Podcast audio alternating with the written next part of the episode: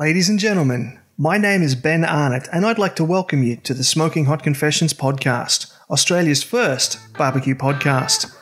This is episode 10 of a series that I like to call Comp Ready, where I interview Australia's best pitmasters, builders, butchers, and suppliers to help you be comp ready.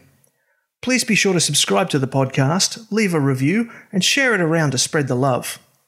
If you're into competition barbecue, you might be interested in my free ebook, 27 Lessons Learned from Competition Barbecue. I've drawn on my experience as both competitor and judge to offer you exclusive inside knowledge to help you make the most of your competition experience.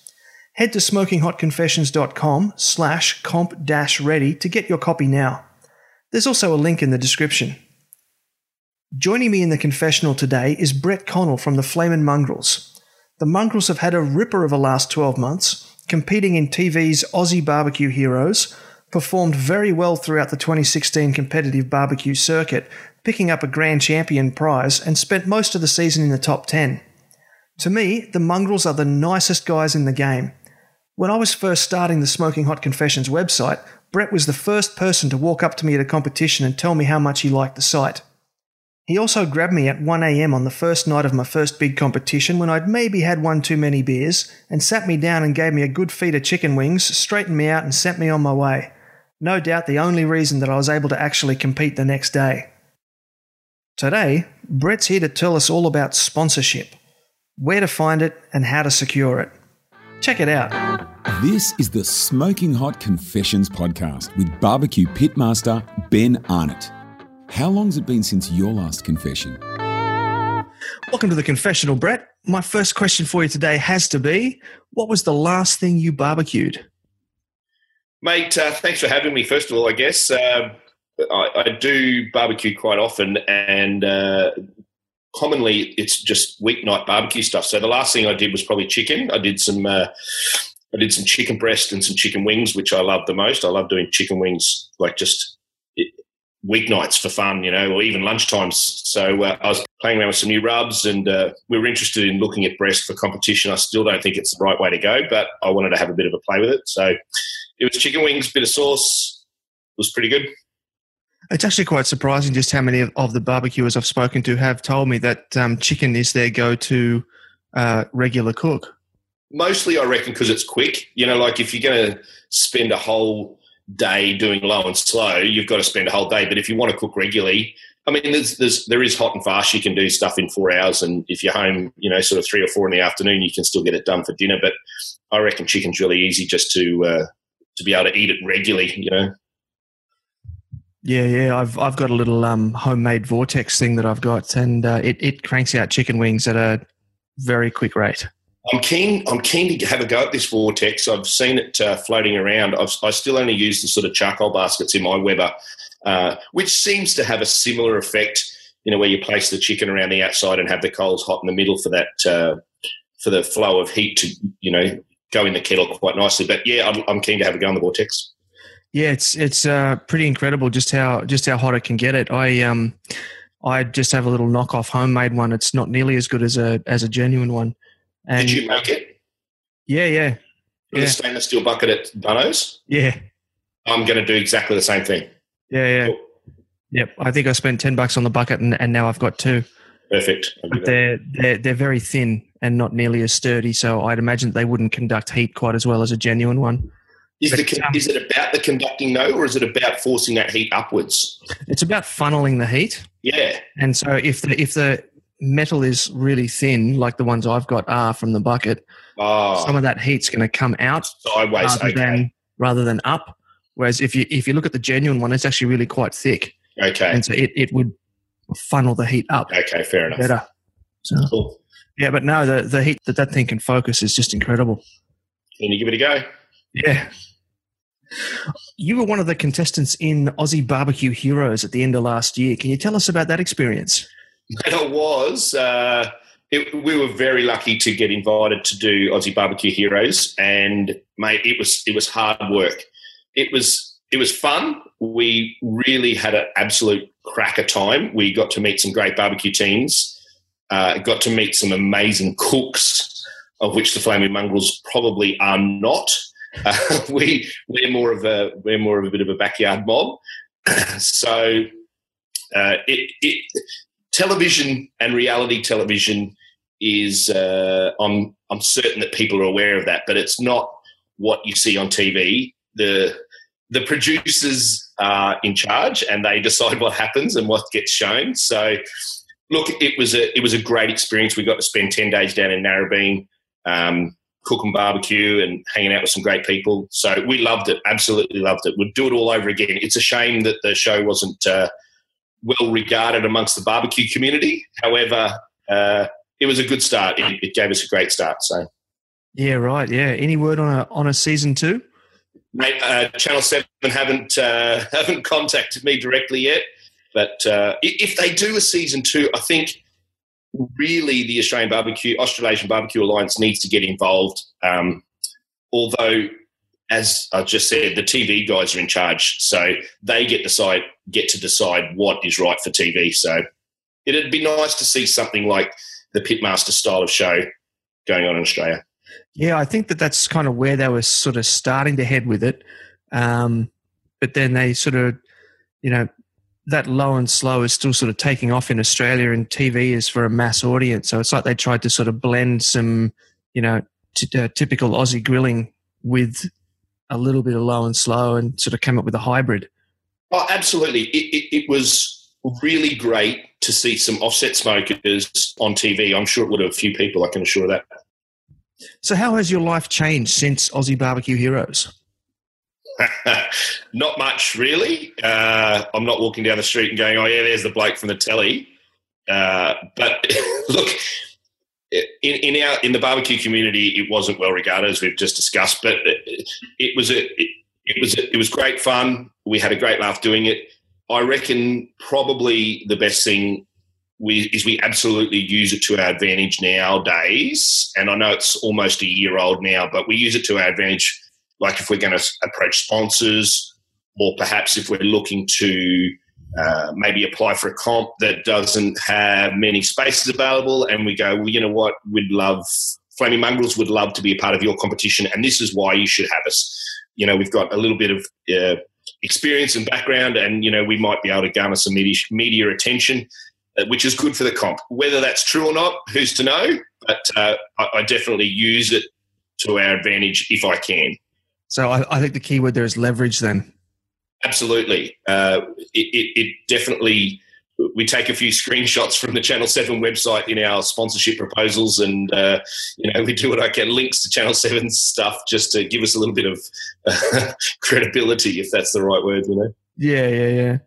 Yeah, I think that the uh, that the show definitely did um, introduce a lot of mainstream Australia to low and slow cooking, which I think was um, definitely a great thing that was achieved there. You're exactly right. A lot of people, when they are getting into competitive barbecue, go all out, but you actually started quite humbly. Can you tell us about your first barbecue? Yeah, okay. So I reckon I probably got into barbecue a little bit by mistake. I think um, I was down in Canberra with my brother who just got back from the States, and he brought home this, what he called a barbecue, I guess. Well, he called it a smoker, actually. So I didn't even know it was called barbecue, but he brought home this smoker, and I think it would be like the Hark gas three, you know, the the, the door barbecue with the three grills.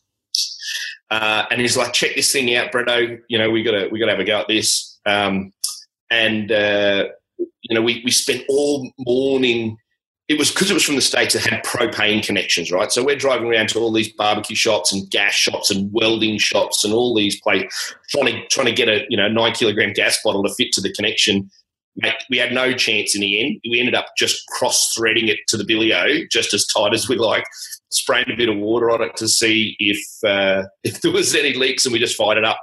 Mate, we we filled it with uh, we filled it with as many proteins as we could get our hands on. We had, you know, pork and lamb and chicken and beef and just, uh, I, I'd never seen anything like it. Like he had a cookbook and had a rub book and, you know, we were, we were throwing all this uh, spices mixed together on top of this meat. I, I, hadn't seen anything like it before. You know, usually a grown up dad would marinate the meats and you'd stick it in the fridge for a couple of hours in some in liquid. But uh, this dry rubbing of the meat was something that I hadn't seen before.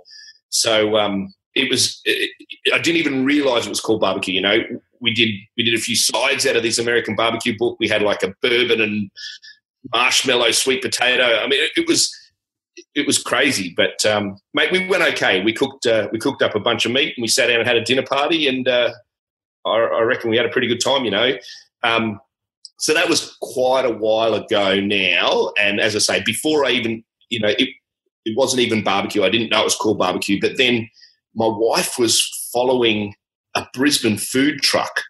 Uh, that barbecue joint, I think it was, and uh, she saw that he was going down to compete at the barbecue wars in Port Macquarie. This was back in 2014.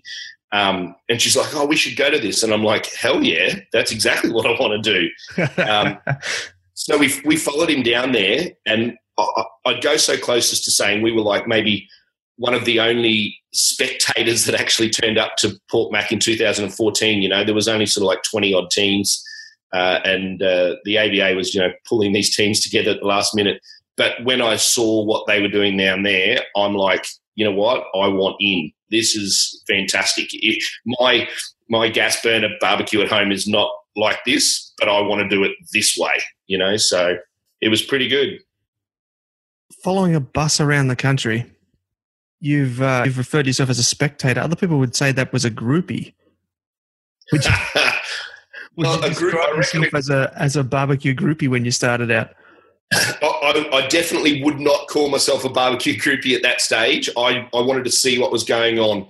Um, I think to be a groupie, you've got to have been a fan to start with, and uh, I wasn't a fan in the start. I was more spectating from the side. So there's no way I'm calling myself a groupie nut. and and one more thing I got to ask: uh, you or your brother, which one of you drew the short straw to actually light that cross-threaded uh, gas smoker? Well, we, we, it, of course, it's got, the little piezo electric lighting sort of situation. But as I say, we did t- do our testing to make sure that there was no leaks, and but we we had it in the middle of the backyard. You know, it was like on a big grassy backyard. Right, let's light this thing and get away from it and see what happens. You know. On a bit of a little bit of a side note, he also brought back a turkey fryer right? Which I know it's not barbecue. It's like, but you deep fry a whole turkey, and it's like this massive big pot full of oil, and then you dunk a frozen turkey, or not frozen, but a raw turkey in oil to deep fry it. He tells me it's the leading cause of house fires in Missouri. These things, they're absolutely nuts. But anyway. wow. Wow. Crazy stuff. I'm going to have to get a little uh, voiceover done that says, neither the Flaming Mongrels nor Smoking Hot Confessions recommend cross-threading your gas connections. do, do, yeah, just get them changed properly. That's right. do not try this at home. Far out. So, what is the hardest part about being on a barbecue team? Mate, nothing.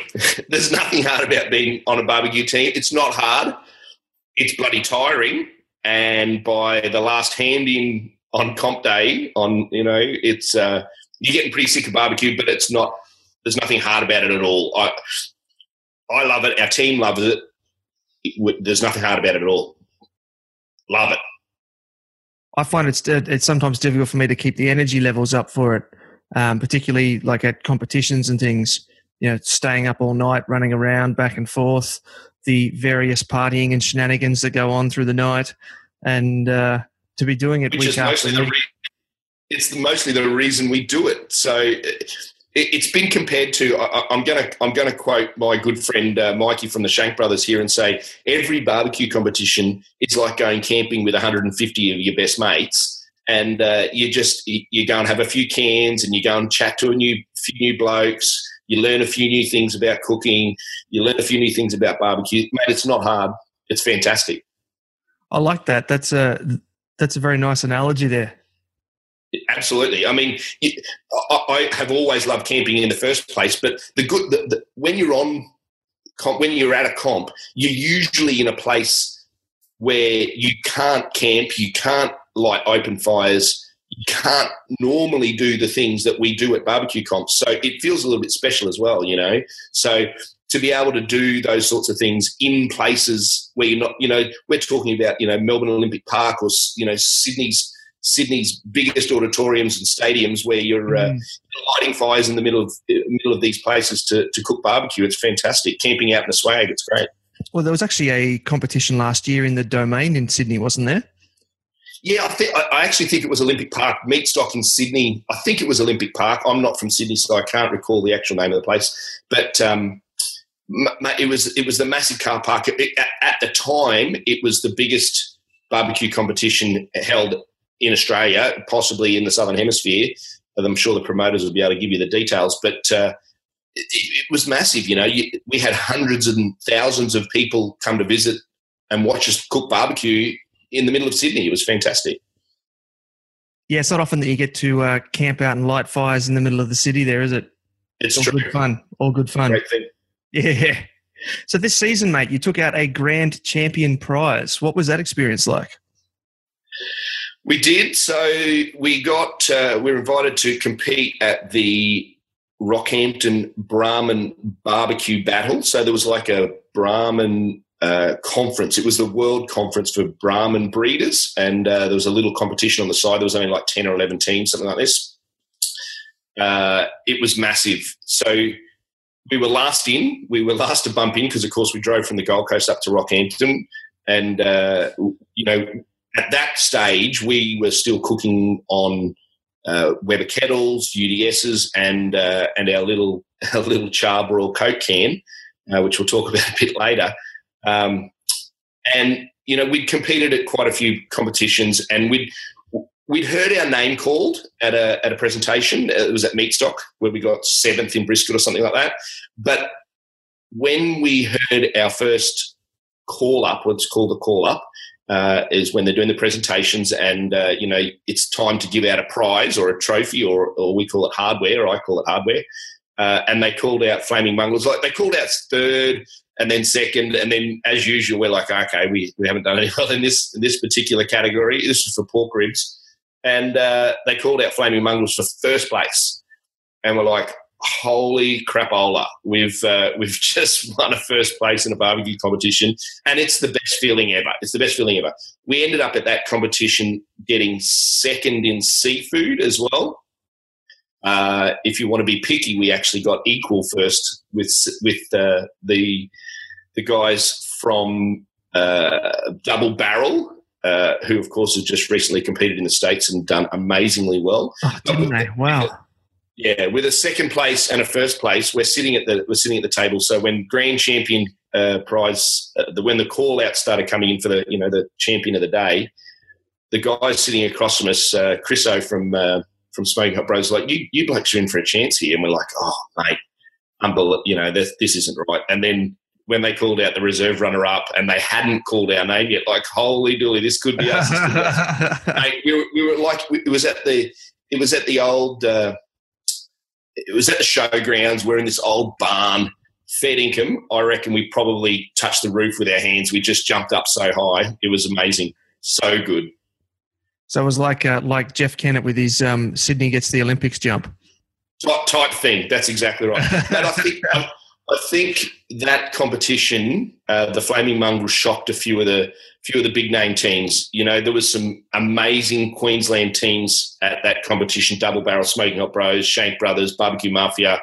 Uh, it, it, it, was a it was a tough competition, and when the little guys cooking on you know homemade cheap uh, barbecues come out and take a grand championship, I think it I think it shocked a few people, including us. You know, now all of a sudden we're uh, we're we're cooking great barbecue that's that's competition competition winning worthy. So we were pretty stoked. Yeah, fantastic. Yeah, mate, you mentioned a a Coke can smoker. Can you tell us a bit more about that? Mate, I when I started barbecue, I, I, again I still didn't really know what I was doing. I didn't know what to look for. I and I've seen it go around in the forums and the and the Facebook groups now about where do I start, how do I get involved mate, I, I, I found a, a, a, smoker on special at Anaconda, right? And you probably they probably don't even normally sell barbecues or whatever, but mate, it was forty four dollars. I'm not joking you. So this thing was like a the Char-Broil brand, which I'm sure you can. I think they sell them now in Bunnings or or uh, barbecues galore. It was tiny. the The diameter of the thing was probably about oh, maybe 12 inches or less. uh, it, was, it, was, probably only uh, maybe 30 inches long. So it, you couldn't fit a regular brisket in it. You know, you, we were cooking at our first Port Macquarie competition. We cooked on this thing, uh, you know, a brisket from the local butcher, something that you might find at Aldi at the moment. You know, it was tiny. It was like 1.8 kilos or something. But look, uh, it was a it, it is a coke can. It was as thin as you like. You had to assemble it like an IKEA bloody, you know, uh, Allen keys and all this sort of stuff. It leaked smoke like a fly screen submarine, but it was an offset smoker. I did have to cook with fire. Uh, and the whole idea about buying this barbecue was to learn about fire control, learn about smoke, and learn how not to get the wrong smoke, you know, not to get the wrong smoke and get the right sort of smoke. And, mate, we, we produced some good barbecues, barbecue on it. And that barbecue was still being used when we won our grand championship. So it, it's a it was a cracker little barbecue. It has since rusted out. Um, I, I, did happen to buy two because two for forty four, two for eighty eight dollars. Why wouldn't you? I gave one to fellow team member Adrian, and he's still cooking on his now. So I ended up, I ended up, I ended up. Uh, I won't say trading it in, but I gave it to Rob from Radar Hill when we uh, when we when we ended up with a Radar Hill smoker. Rob's like, "Can you give me a little? Can you give me a little Coke can smoker?" And uh, I'll put it on display in the factory. So maybe one day he'll pimp it out for me, but uh, we'll see. You'll uh, when you next upgrade your radar hill, it'll just come like wrapped inside the cooking chamber of the of the big yeah, one. Smoker inside a smoker. Yeah, yeah, yeah. Classic. But uh, mate, the last time I bought a brisket cost me ninety five dollars. So two smokers for eighty eight. If you're looking at getting into barbecue, you can't do much better than that. Well, it was a great start, and I mean, I've got I've got some more uh, some more ideas for, for for people wanting to get into it. We'll talk about that a bit later on as well. But I, I just think you don't need a lot of money to get started in smoking. It appears to be from the outside, it appears to be an expensive. Uh, uh, style of cooking, but I, I don't think so at all. The whole the history behind it, of course, is you know it's it's it's for the hillbillies. It's for it's for the it's for the people that you know couldn't afford to cook expensive cuts of meat. So you shouldn't have to be forking out thousands and thousands of dollars for a cooker either. You know, on the comp circuit, it might be a different different uh, scenario, but if you're just cooking barbecue at home, you, you definitely don't need you know expensive gear. Yeah, well said, well said. My mother-in-law's from Arkansas, and she's uh, she's the one that, that got me into uh, into barbecue. And um, she was telling me that when she was growing up in the like in the fifties in, in Arkansas, barbecue was uh, was what the poor people ate. That's right. Uh, yeah, that's that's the, the the origins of it. It was how do we get the cheapest piece of meat and turn it into something that we actually want to eat. So and become amazingly tasty. And of course, now, uh, as we all know, it's a it's a it's a thing at the moment, and uh, you can get it at the best restaurants. You know, so yeah, yeah. One of the categories at the comp you took out was Brahman Hump, which is quite unique, and so that must have been quite a tricky comp to win. What makes the Mongrels barbecue unique? Okay, Flaming Mongrels. Uh, it, what we're trying to achieve now is consistency. So we did compete in Brahman Hump category. Um, we didn't place in the Brahman Hump category at uh, at that competition. However, for if if it was included in the Grand Championships, we still would have won, which is a nice thing to know. You know, so we, the consistency is what we're about now. To that end, like we've invested in uh, and uh, we've invested in a Cracker 24 inch radar. Uh, it's an unbelievably great barbecue it what it does is it it kind of lets us replicate results that we try at home, and we can we can do that again in competitions easier. So when we practice uh, for comp, you know, when we turn up to comp, it gives us a chance to have consistency. Look, we still use our Weber kettle, we still use our ugly drum smokers, um, and as I say, Adrian still has the old uh, can Char-Broil, but our our unique situation is we probably try and cook great barbecue on a variety of pits. You know, we we were a little late getting to the real big expensive pits. I think we've shown that we can get great results on on cheap and homemade barbecue pits. So that's probably our unique factor. When we when we won that comp, as I say, we surprised a few people going, "Are you blokes fair income? How did you win on that?" Well, guess what? You know, we can cook. So, so is it fair to say that the mongrels were the underdogs? I think it's been well known for a little while that the mongrels are the underdogs. Um, and we're pretty happy with that. We're happy to be the uh, the guys that people go, oh, could they beat us? Or you know, but we'll see how we go. Hardly the underdogs anymore, mate. If you've taken out a grand championship. Yeah, I think now people and other teams see us as you know, we, we, we're not winning you know, we haven't won two comps. I don't know whether I'm sure some of the big t- name teams have won, you know, a couple of comps, but we're getting consistent call ups. Um, so we've got a trophy this year in pork ribs. We've got a trophy in seafood. We've picked up a trophy in chicken. We've picked up a couple of trophies in brisket. So, and we got the grand championship. So the consistency is something that we're pretty keen on doing. So. Awesome. Yeah, in, in episode eight, we had a big chat with uh, Lucas Armstrong from Rolling Smoke on consistency. So that was quite interesting. Absolutely. it, these days, when we get together as a team, we talk about how the consistency of our barbecue is so important. So that's something we're focusing on. Awesome. For those listeners who are unfamiliar with the Brahman cow that we're referring to, the Brahman is the one with the hump on its back, kind of like a camel. So when we're talking about cooking Brahman hump, we're actually talking about that camel-like um, hump on their back. It's uh, amazingly delicious and inspired a competition. It's a very interesting sort of newish cut of meat to the circuit. When we were at that uh, competition, of course, all the Brahman breeders were there, and they were really surprised at the way we cooked Brahman hump in the barbecue over this long period of time. So the the, bar, the Brahman breeders have known for a long time that the, the hump is uh, you know, good for eating, but they've never seen it cooked the way we cooked it before. So I think it even surprised some of them. How did they usually cook it? I, as as usual with most, uh, you know, uh, secondary cuts or this. I don't even know whether this qualifies as a secondary cut. Slow cook in the slow cooker or slow in the oven, but you know, never on the barbecue. You know. Ah, gotcha. All right, so we've talked about the mongrels being underdogs. You've started at the bottom, and winning a GC puts you at the top with the best of them. What is it about barbecue that's made you dedicate yourself to it so completely? We are dedicated to it, and our wives and uh, our families will tell you that. But uh, the the love of it is just amazing. We all we want to do is cook great barbecue for our family, for our friends. Uh, we want to cook great barbecue to do well in competition. Um, we have dedicated ourselves to it. We're not giving up. We're we're ready for season 2017.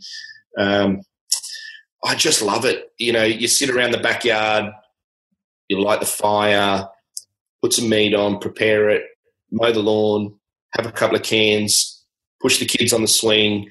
It, it's it's really family family orientated. Um, and I know, you know, the old Aussie style of cooking barbecue with you turn on the gas grill and you know, cook a couple of snags and chops or whatever. But the length of time that's involved in low and slow is what really I like it a lot. You can, you know, hang out, hang outside all day. That's great. I love it. Yeah, it, it definitely affords you much more uh, quality time with the family when you're all out in the backyard there together. Oh, absolutely. The, the, the, the time spent with the family, and I know my my wife will tell you differently in that you know, oh, are you cooking barbecue today? Oh, you're not going to. But I, I am out with the kids, and the kids will, you know, they know, you know, when the barbecue's on, that Dad's going to at least be around today, and you know, we can sit and play and have a good time. So, yeah, I think it, I think it does uh, lend itself towards family time. You're listening to the Smoking Hot Confessions podcast with barbecue pitmaster Ben Arnott. Alrighty, Brett. The meat of what we wanted to get into today, if you'll pardon the pun, is sponsorship and I know that the mongrels are quite active um, in that area, and so that's what I've asked you to come in and talk to us about today. So, my first question for you is: what is sponsorship and why should teams be interested in finding sponsorship? Okay, so I guess we didn't even realize there was sponsorship going around, and we've seen a couple of teams getting sponsored earlier on, and we weren't quite understanding of what it was all about. I guess sponsorship is when brands or companies or products decide to partner with a barbecue team. Uh, and of course, if they're going to do that, they're interested in their brand as much as they will be interested in you. Um, you know, they want to further promote their products, which is, of course, why people spend money on marketing and advertising. Of uh, course. Uh, so, why should teams be interested in finding sponsorship? Mostly because the competition circuit can be expensive. Uh, it doesn't have to be, but it can be expensive if you're looking to, you know, buy good quality meat, which is a fantastic start for when you're cooking competition barbecue. Uh, if you're looking to travel long distances like the Gold Coast to Sydney or Gold Coast to Melbourne, you've got to be able to have a trailer and uh, and fuel and camping and entry fees and all these sorts of things. So I think teams should be interested in finding sponsorship, mostly because it just offsets a little bit of the cost. Now I'm not saying that the cost should fall all towards the sponsors. Obviously, this is our uh, this is our hobby, this is our passion. So, of course, we're prepared to, you know, spend money on it. However, I think when there's an equal return for the sponsor and an equal return for the team, then it's a win-win situation. I think why should you not garner sponsorship? The more, you know, offsets that we can, uh, you know, in, in the money department, in the dollars department, that we can garnish, then you know the better off the better off we're going to be. I think it's I think it's a great idea. Absolutely, you're, you're absolutely right. I um, yeah, I, I think if you're in a team of four and you're splitting the, the the cost between you, if it's like you and three friends, then you know it's it's quite manageable. Um, if you're a smaller team, you got to remember the the people out there need to remember that um, those costs are then doubled or even quadrupled if they're just going in as a team of one. So you've got to sort of weigh all that up as well, and that's why we're talking about sponsorship is how to how to I guess um, lessen the burden and also promote the sport at the same time. Sure. When we before we had sponsorship, you're right. We are a team of four, so we are able to split our costs four ways, uh, and everyone was uh, agreed to that when we started. We uh, when we were paying for it. We went to Port Macquarie in 2015, uh, and the the trip overall, including everything, cost us about a thousand dollars. So between four of us, two hundred and fifty dollars for everything, and I mean that was everything: the booze, the meat, the entry fee, the camping, everything that we needed. So two hundred and fifty bucks, and we were away for four days. So it's not like it's majorly expensive. If you, you can't to go camping for four days and cook barbecue and be involved in a competition, 250 bucks a person's a, a pretty good result, to be honest. Absolutely. As you say, as you say, however, there are teams of one or two or three. So for a $1,000 for a one man team, uh, it's obviously a little bit more expensive to go away for four days. So my advice definitely is stop hanging out with yourself. Grab some mates and barbecue with some boys. That's what I shouldn't say, boys. Barbecue with whoever you like, but grab a team together. Get more people involved in it. Most competitions now will have, uh, uh, you know, will allow four people in the team. Uh, others will, you know, they, they might even have visitor passes or whatever it may be. So get more people involved. It's it's a great it's a great way to get you know friends and family together. Yeah, absolutely. Great advice there. Very nice. Um, so, what is the current state of sponsorship in Australian competitive barbecue? Is it possible to make a full time job out of barbecue with sponsorship like it is at the States? And I asked that question. I asked that question because I was listening to a podcast um, from the States a few weeks ago, and this guy was talking about uh, $50,000 a year sponsorships from companies over in the States. So, where are we at with sponsorship in Australia in general? So, without dropping names of particular sponsors and discussing deals. Sure. I can tell you the Flaming Mongrels are not sponsored for fifty thousand dollars a year, straight up. Um, the current state of sponsorship in Australian barbecue is fairly good. It, the idea behind it is that obviously brands and companies want to be involved. It's a it's a it's a it's a it's a hobby that's becoming a little bit more popular around the around the place. So, as I said before, it's a win-win situation. It's a win for the competitors. It's a win for the sponsors. Is it possible to make a full-time job out of barbecue sponsorship in Australia at this point in time? I'm going to say no, but I'm going to say no if you're just a competitor. If you're cooking really great barbecue, you can definitely uh, have a full-time job if you're into the catering side or if you are into you know doing pop-up events or that type of thing but it's definitely you know you're earning money by cooking barbecue it's definitely not sponsorship I, the, the the population of australia and the type of sponsorship deals that are available I, I don't think we're close to seeing barbecue teams you know with the likes of cool smoke and tuffy and you know, where they make a living out of just competing at barbecue competitions yet. I don't think we're anywhere close just yet. Okay, so in terms of um, the sponsorship deals that, that are out in Australia, is it more, uh, just following on from what you said before, is it more like products rather than cash? Yes and no. I, I think obviously the sponsor needs to be happy with the deal that you do with them. Uh, obviously, you're not we're not going to find a petrol sponsor, for example. Uh, you know, we've paid for petrol when we go to these big long events. You know, we're not going to find uh, uh, sponsorship for a McDonald's on the way to the drive. You know, that we stop at lunch. It's just not going to happen. So when we look for sponsorship, we try and mix it up for both. Um, of course, barbecue products and barbecue related uh, brands and, and companies are obviously where we start with. But as we talked about before, you know, camping and hanging out and drinking with your mates, there are a few little side sponsorships that can be helpful. You know, if you're looking for something to drink while you're cooking barbecue, you know, and there's plenty of brands that would like to get involved in that. Particularly if you use them in your sauces and your marinades too. Absolutely. And whether it be beer or wine or bourbon or, you know, it, it, all of those types of things go for your sauces and your marinades. And of course, it's good for them. It's an association by, if a brand wants to be associated with barbecue, then obviously, uh, uh, and we are talking grog here, you know, if a brand wants to be associated with, I think it's a good thing. It's a social activity, and and you know, with social activities in Australia, come sitting down and, and cracking a can. So. Excellent. So that that sort of leads me into my next question. Um, what sponsor types do teams need? Would you say? So like pits, meats.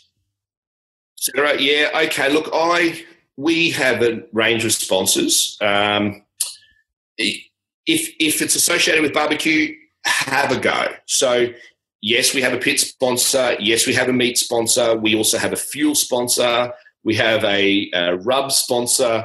Uh, we have a we have a we have an alcohol sponsor.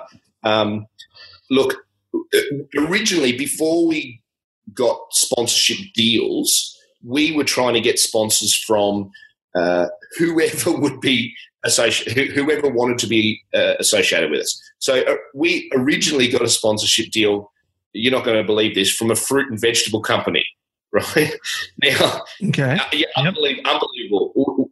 You know, uh, we were told, "Hey, these guys are interested in talking to you." We talked to them.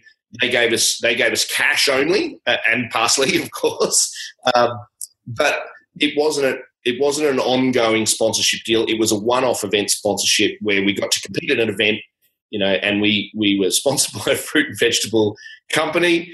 Uh, so we got cash for that. It was great, but uh, it wasn't something that Flaming Mongrels saw as an ongoing thing. We didn't, you know, didn't look into it any further. But try everything. If it's associated with barbecue, then you know, have a chat to the sponsor, see what you think. So, in your opinion, what are the odds of first timers getting sponsorship? People that are new to competition? Sure, sure. Why not? Uh, look, there's plenty of local suppliers, and and of course, the biggest one most people look for, I reckon, is probably the meat. So, you know, if you're cooking, uh, you know, when we did our first comps, we cooked one brisket, one rack of lamb, you know, one rack of pork ribs, and we might have spent 250 bucks on meat. These days, if you, you, you know, if you're looking for a for a wagyu brisket, you know, with a nice marble score and you know, six racks of pork ribs to make sure that you can get the best best bones you can get. Um, meat's expensive, um, but there are local suppliers, local butcher shops, you know, that are that would be keen. I can't see why they wouldn't be keen. The the growing number of barbecue uh, you, uh, participants nowadays, you, you've only got see it in the butcher shops already. They're already selling shiners, uh, which of course is the the the pork ribs with no real meat on top. It's mostly the intercostal, which is a shame. And you can see the price of them. They're 30 bucks a kilo at some shops. So they're already selling beef ribs. You know, they're, they're, they're interested in selling their meat.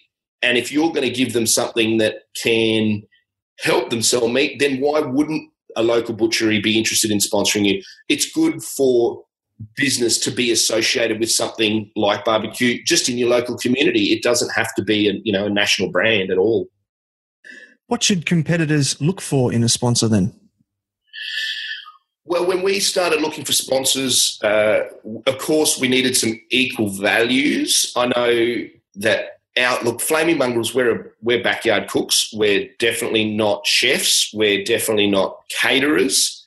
Um, you know, so we're looking for we're looking for uh, companies and, and brands that are have equal values as us. So, you know, there's no point in us going out to the most amazing, and I'm not going to name names here, but the most amazing, you know, uh, naturally bred and and and all these uh, beef farms and beef producers that have got just meat that is unattainable to the backyard cook. So our fans that we've noticed uh, and when I say our fans, you know, we've, we've got a few followers and a few uh, likers on Facebook, and we're backyard kind of guys. So we're looking, when we garnished our meat sponsor Super Butcher, it's, and in Queensland, Brisbane and the Gold Coast, uh, Super Butcher is accessible to people who already like us. So we can use their product. We can show people that, you know, it's available every day. You can go and get it. So you know, the equal values are important. Um, it appeals to our fans. That's the type of thing we like. We also have uh, sponsorship from from Heat Beads, which is a you know a product that you can buy at Woolworths. It's it's uh, it's easily accessible. It's easy to use. You know, and so when we and we we used it already. So we were already using these products before we went to talk to them about sponsorship. So that helps too, I reckon. Definitely, absolutely, it does. So, sponsorship is not a one way street. It's not all just teams approaching people for free stuff, as a lot of people sort of seem to get the idea in their heads. Um, through that. Through that. What do teams need to do to attract sponsors? It's important. I mean, back in the old days, you know, the local football club would go down to the bakery or they'd go down to the butcher shop or they'd go to their Maccas and say, hey, give me free stuff. You know, we're the local football team it, it, it is 2016 and brands are interested in uh, w- what you know their sponsored people can do for them and that there's no doubt about that so you know a logo on a sign at a competition is just not going to cut it anymore. Oh, you know give us a bunch of free meat and we'll put your logo up at a sign uh, uh, you know your logo on a sign at a competition. It won't cut it. Um, so you've got to be present for them. We find that if you love them already, if you're using their product already, it's an easy way to uh, talk to them. Hey, we already use uh, heat beads. We already use radar hills. Hey, guess what, Moonshine Barbecue? We used your rubs at a competition and we didn't even tell you. You know, we purchased them and tried them and loved them and then used them at a competition and got a result. So how about we look at, you know, maybe doing something together? You've now got a, you know, a, a place getting a place getting protein using your rubs. Let's do something to help you sell your rubs. So I think that's important. Um, if you you're trying to attract a sponsor, you've got to have an audience. So you need to create the audience. Uh, you've got to have you know someone to talk to. There's no point in just cooking at barbecue competitions. It's like you're preaching to the converted.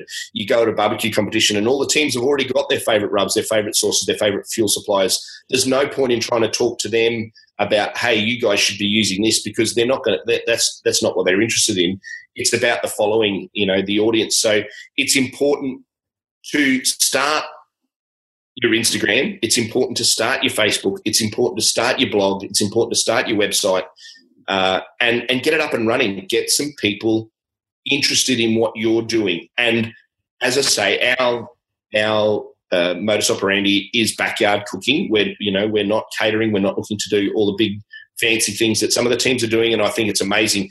It's as as family men.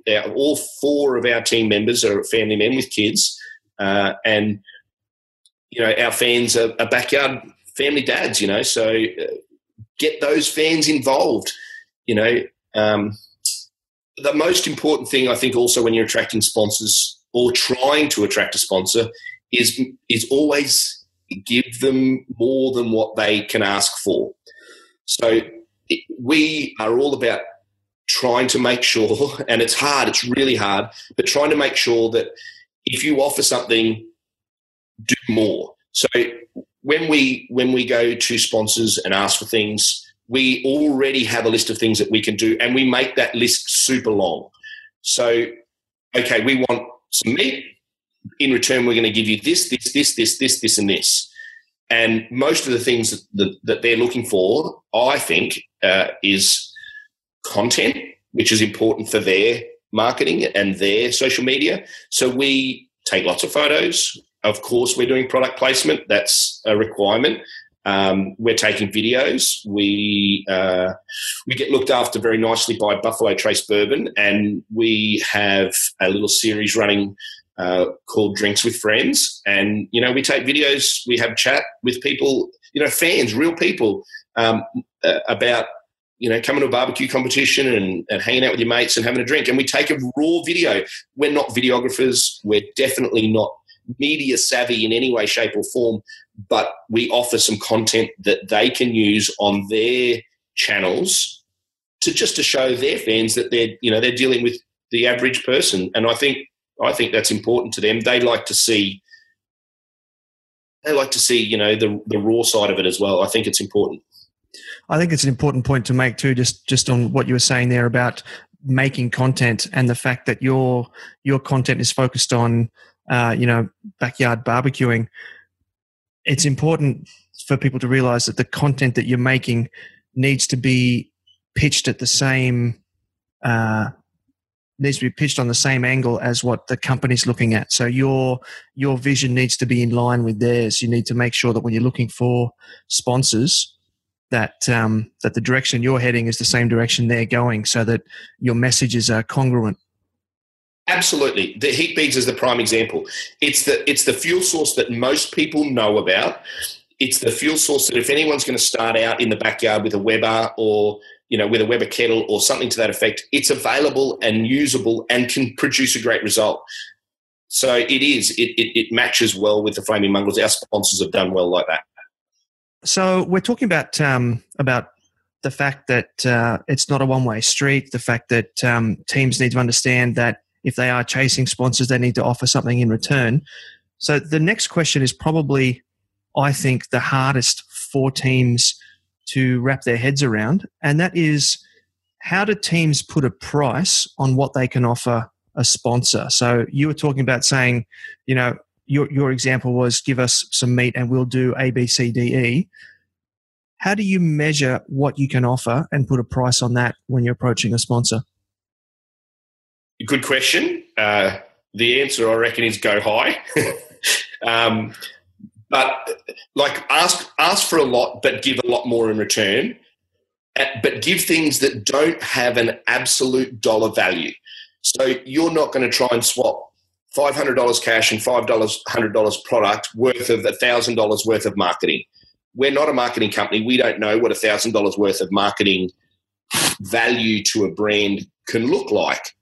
So the idea is that if we can offer things that don't have a dollar value, literally don't have a dollar value, then they go, oh, that's a great idea. And we brainstorm these ideas as, as a team. What can we do for brands like the like the uh, drink, drinks with friends with with Buffalo Trace, and like uh, we you know we do small videos for Heat Beads where we talk about their products and just you can't put a price on it. So if they would if the if the brands were to go externally to you know the advertising or the or the they're going to pay way more physical, you know, a, an invoice that's worth way higher than what we're actually asking for. We're not looking for tens of thousands of dollars worth of sponsorship.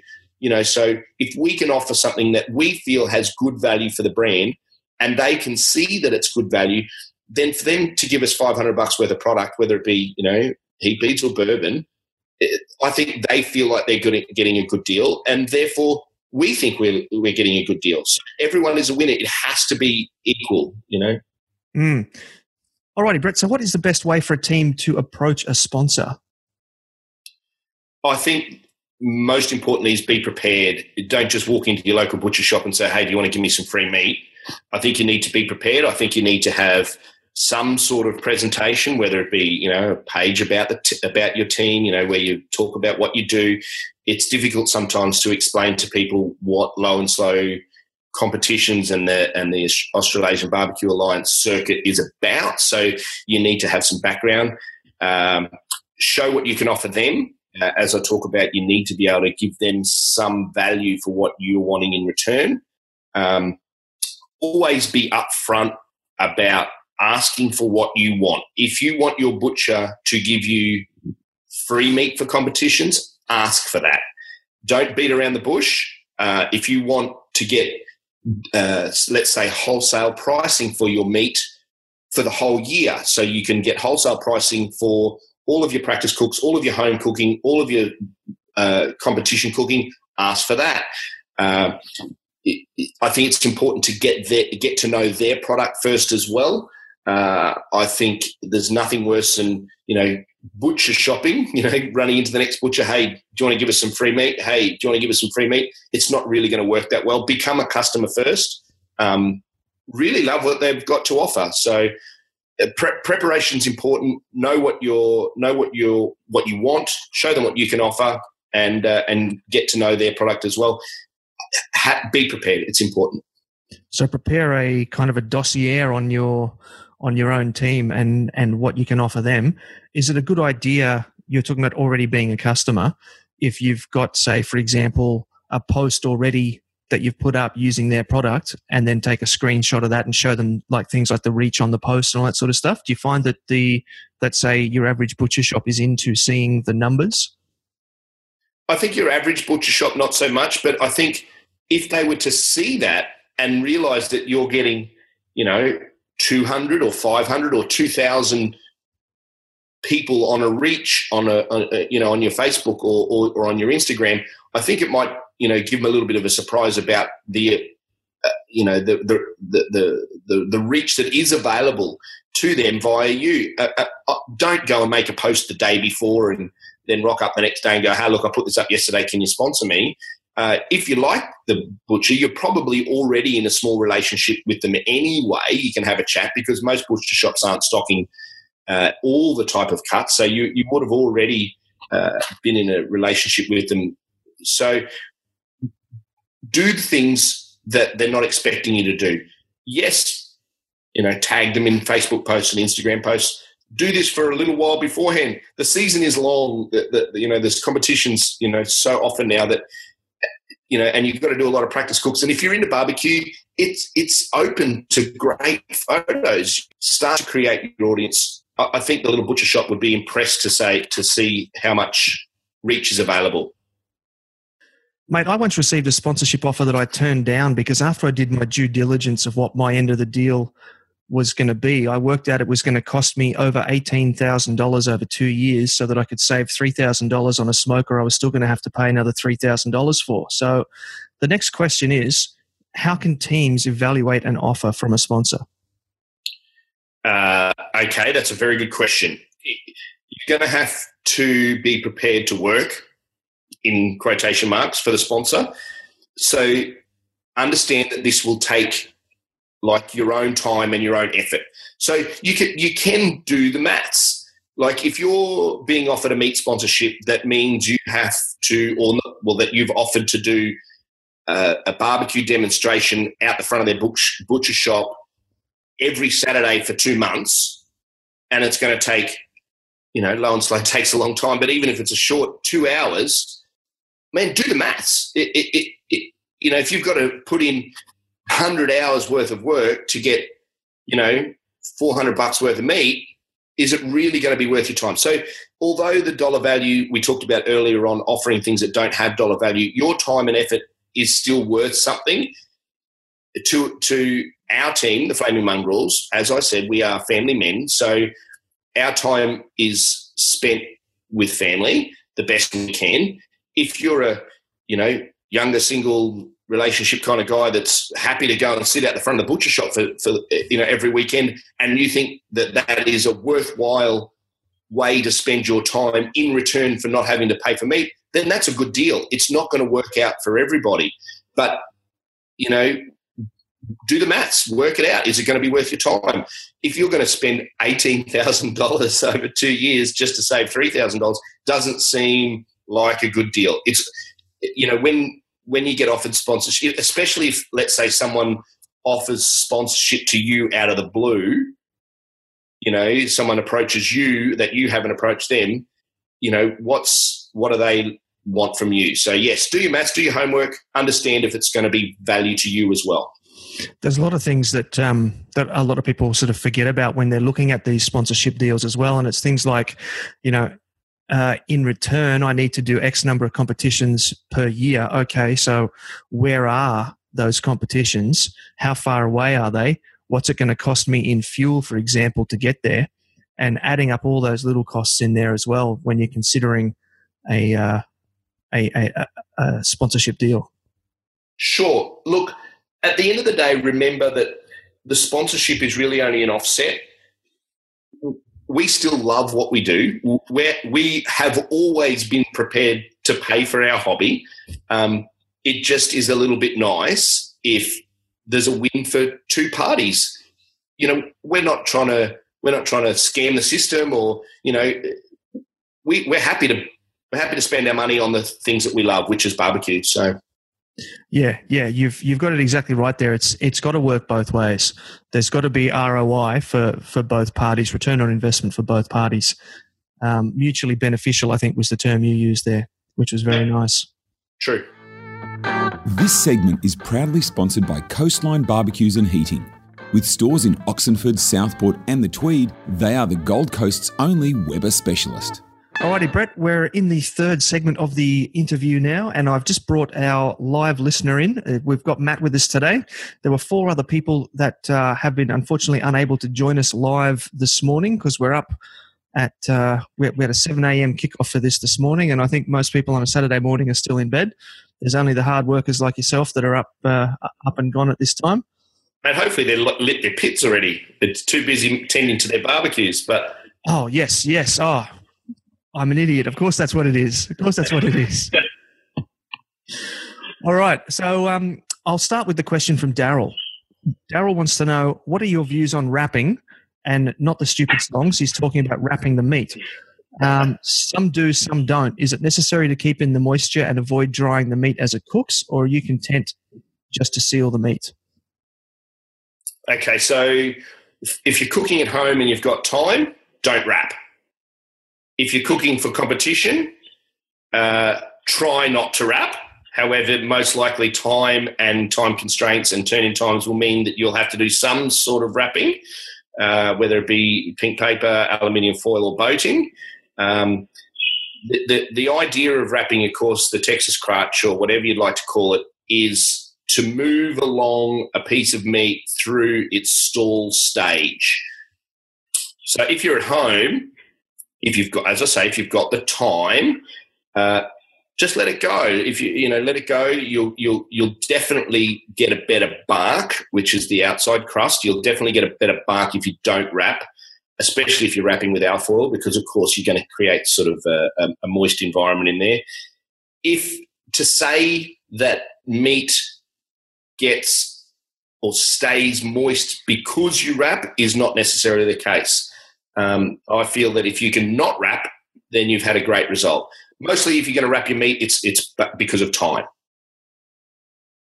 Alrighty, excellent. Thank you very much for that one, um, Alan. Bit of a cheeky question here, I think. He wants to know: Do you miss your original team name of Beers, Boys, and Barbecue? of course, he does. Yes, that's right. So we originally started on the circuit as uh, Beers Boys Barbecue. We competed in Port Macquarie in 2014 as Beers Boys Barbecue. And then, yes, when we were on Aussie Barbecue Heroes, uh, we were given the name. We didn't choose it. We were given the name the Flaming Mongrels. We were originally a little bit concerned that the Flaming Mongrels might have been uh, tried to be portrayed by the the TV producers as a bit bogan. Don't know. Um, but larrikin, that's not the way. Larrikin. Let's let let's go with larrikin. Larrikin. Larrikin suits our team a lot. Um, so uh, when Adrian and I had finished uh, Barbecue Heroes, we discussed with the team uh, about changing our name to Flaming Mongrels. We think it fits our style. I, I, don't miss Beers Boys Barbecue, but it always has a bit of a place in our heart, Alan, and you know full well it does have a place in our heart. We will always be uh, the boys that were originally Beers Boys Barbecue. Fantastic. Susan would like to know Is it true that you have a chicken whisperer on your team? we do. We do have a chicken whisperer on our team. Chris O is our chicken whisperer. He cannot get enough of the dirty bird, uh, the fake protein, if you like, uh, but he loves it he will cook chicken more often than anyone I know and will try a thousand different recipes and a thousand different sauces and a thousand different uh, techniques to try and get his bird right. Um, and luckily, I live next door to him, so I get to eat a, a, a fair bit of chook as well. So, chicken, uh, Chris, the chicken whisperer, is on our team. That's a correct. That's a correct and true piece of information. That's very handy to have your teammates just living over the fence. Mate, it is good. We chat. There. Chris and I chat every day. Mm um, I love it. Have you actually like cut a gate into the fence so you can just like pass backwards and forwards through each other's yards? Well, we're actually we're actually across the road from each other, so we tend to uh, we tend to drink beers on the driveway. Oh, okay. I thought you were going to tell me that you'd built like an overpass or something, or or, or one of those uh, one of those. Or, yeah, that's right. One of those sheds that uh, that we all back onto each other, where you change the mail blades, and there's actually a pool table and a, and a video arcade machine, and they're not quite, I'm afraid. next time, next time. You'll have to buy the four houses on the block all together and just turn it into a flaming mongrels compound. Can't wait. all right. Uh, Dave would like to know Do you have difficulty keeping your very social and people loving team members focused and not off like Mr. Squiggle on fake pit raids and guest appearances? that, that sounds a bit like an insider question to me. Uh, okay, so let me just have a think about that. Do I have difficulty keeping my very social and people loving team members focused? I do. We are a social team. We're definitely a social team. We are a people loving team. Uh, during important times of the competitions, uh, we we huddle together, we stay in our tent, we do the work that needs to be done, whether it be prepping or scraping skin or mixing rubs or whatever it is that we need to do while we're doing competition, we're definitely focused. We we sit and write our time boards, um, you know, where we, you know timelines that we know we've got to do. However, barbecue competitions are social, and pit raids are important, and guest appearances are important at other team members at other teams' pits. And so, once all the important work is done, pit raids and team appearance and guest appearances are definitely allowed what exactly is a pit raid? What are you doing there? Well, it's a fake pit raid. It's uh, it's it's definitely uh, some teams decide that they don't want to uh, uh manage their pits 100% of the time, whether they've got you know pit controllers or whether their barbecue sits on a, a particular temperature just nicely the way it is. You know, you go and visit other teams' tents, see what they're up to, check them out. You know, maybe see if you can find an esky or two. Right. Okay. So we're not talking about anything nefarious, like you know, turning off someone's barbecue guru while they're at the bathroom or something. Oh, definitely, definitely not. That is not within uh, you know the confines of what we do. No, that's yeah. More, more as a bit of a 150 mates camping together, having a good time, deciding there might be a little bit of a you know a pit raid going on. So if the barbecue's unattended, that that's off limits. But if the beer, fr- uh, but if the beer esky is unattended, that's fair game. What a silly mistake that is. all right, all right, Matthew. I'm going to throw the mic over to you, mate. It's your turn to uh, grill Brett. All right. Hi, Brett. Thanks for doing this. No, no problem. Thanks for chatting. Yeah, sweet. So I've got a bit of a question. So, uh, like you spoke before about you being like your whole team being family men. Um, how has your family managed uh, and dealt with like the competition circuit times and, and like your addiction to barbecue? Um, and how have you solved that barbecue addiction to your families? Oh, nice one. It's an absolute great question. Uh, let's just start by saying that it is not solved in any way, shape, or form. It is an, it is an absolute ongoing uh, issue. It's an contention. absolute ongoing issue. Yes. So um, when we first started, every time we would enter a competition, we would you know, go ask the team, do we want to enter this competition? Yes, we want to enter this competition. Then we all would go and literally, I won't say get permission, but get, uh, you know, uh, the, the approval and the, the ability to go. Of course, we're going to be away from our families. We need to check with the wives. There's no doubt about that.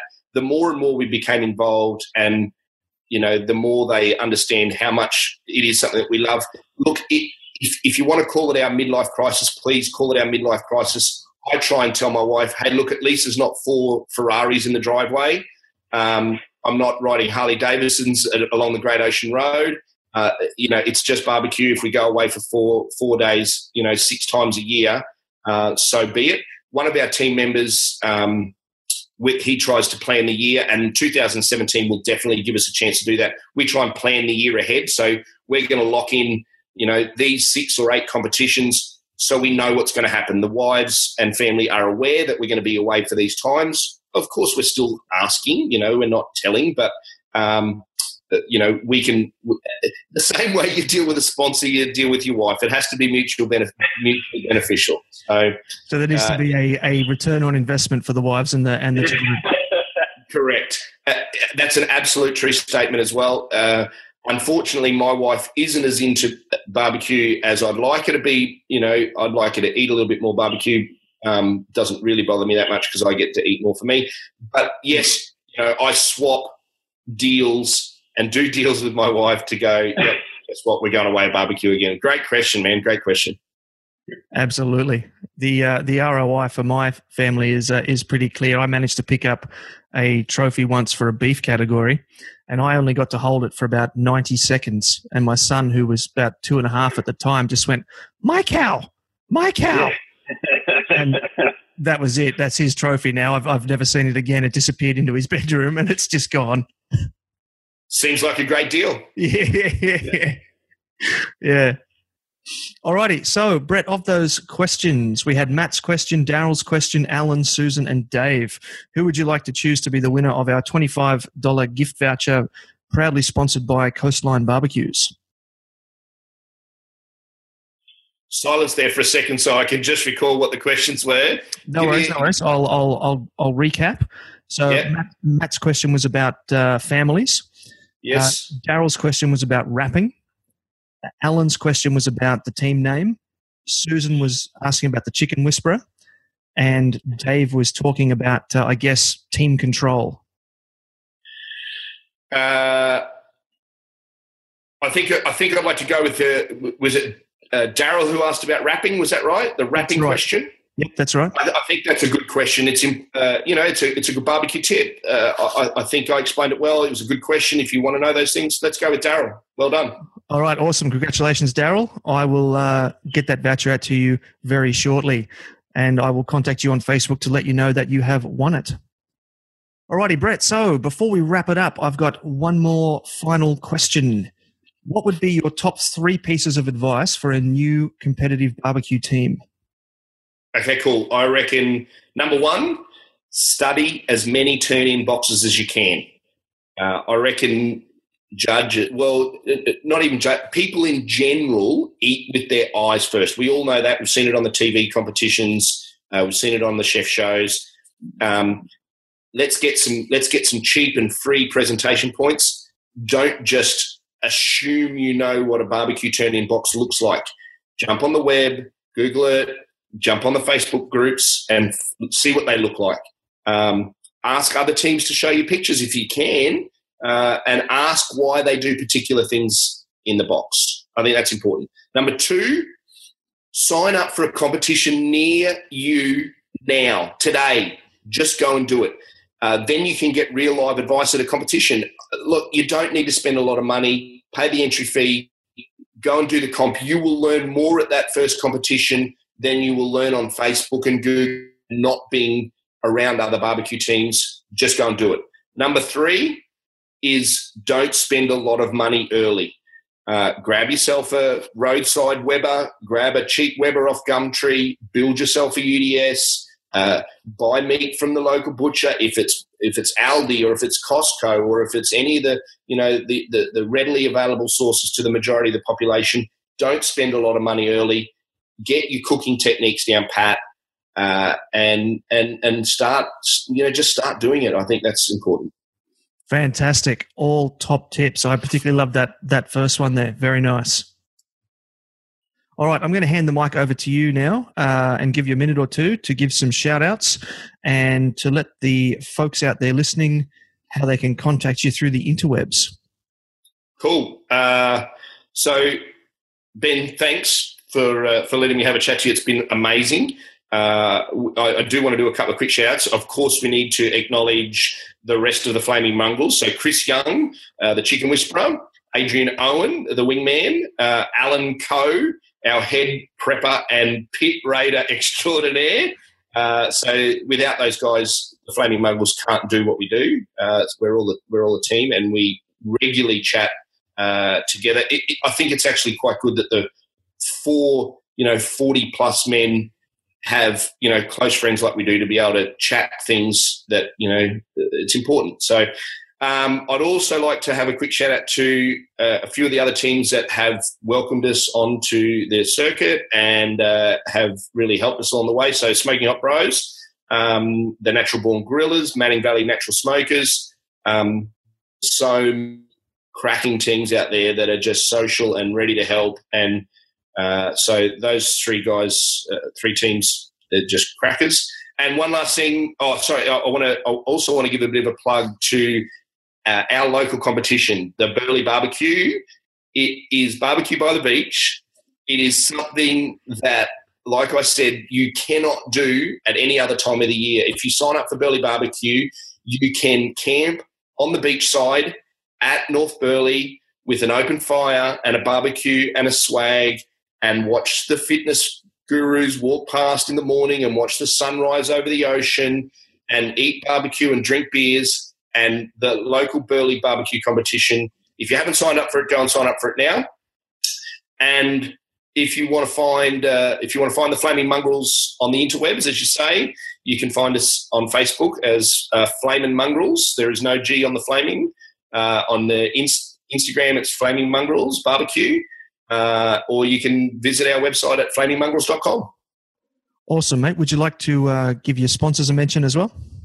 Absolutely. So we are lucky enough to have some great sponsors. So we'd like to thank uh, the guys from Super Butcher, who are our meat sponsors. Um, as part of our meat sponsorship deal, we have uh, we're doing masterclasses at Super Butcher's uh, Super Butcher stores on the Gold Coast. So if you are listening in from the Gold Coast, uh, uh, sign up to the Super Butcher newsletter or their Facebook page for updates about when our next masterclass will be. It's most likely going to be early in 2017. We'd like to thank Buffalo Trace Bourbon, who keep us well watered at our uh, at our barbecue competitions. If you happen to get the chance to come to Port Macquarie in 2017, we will again be erecting the Buffalo Trace Pallet Bar.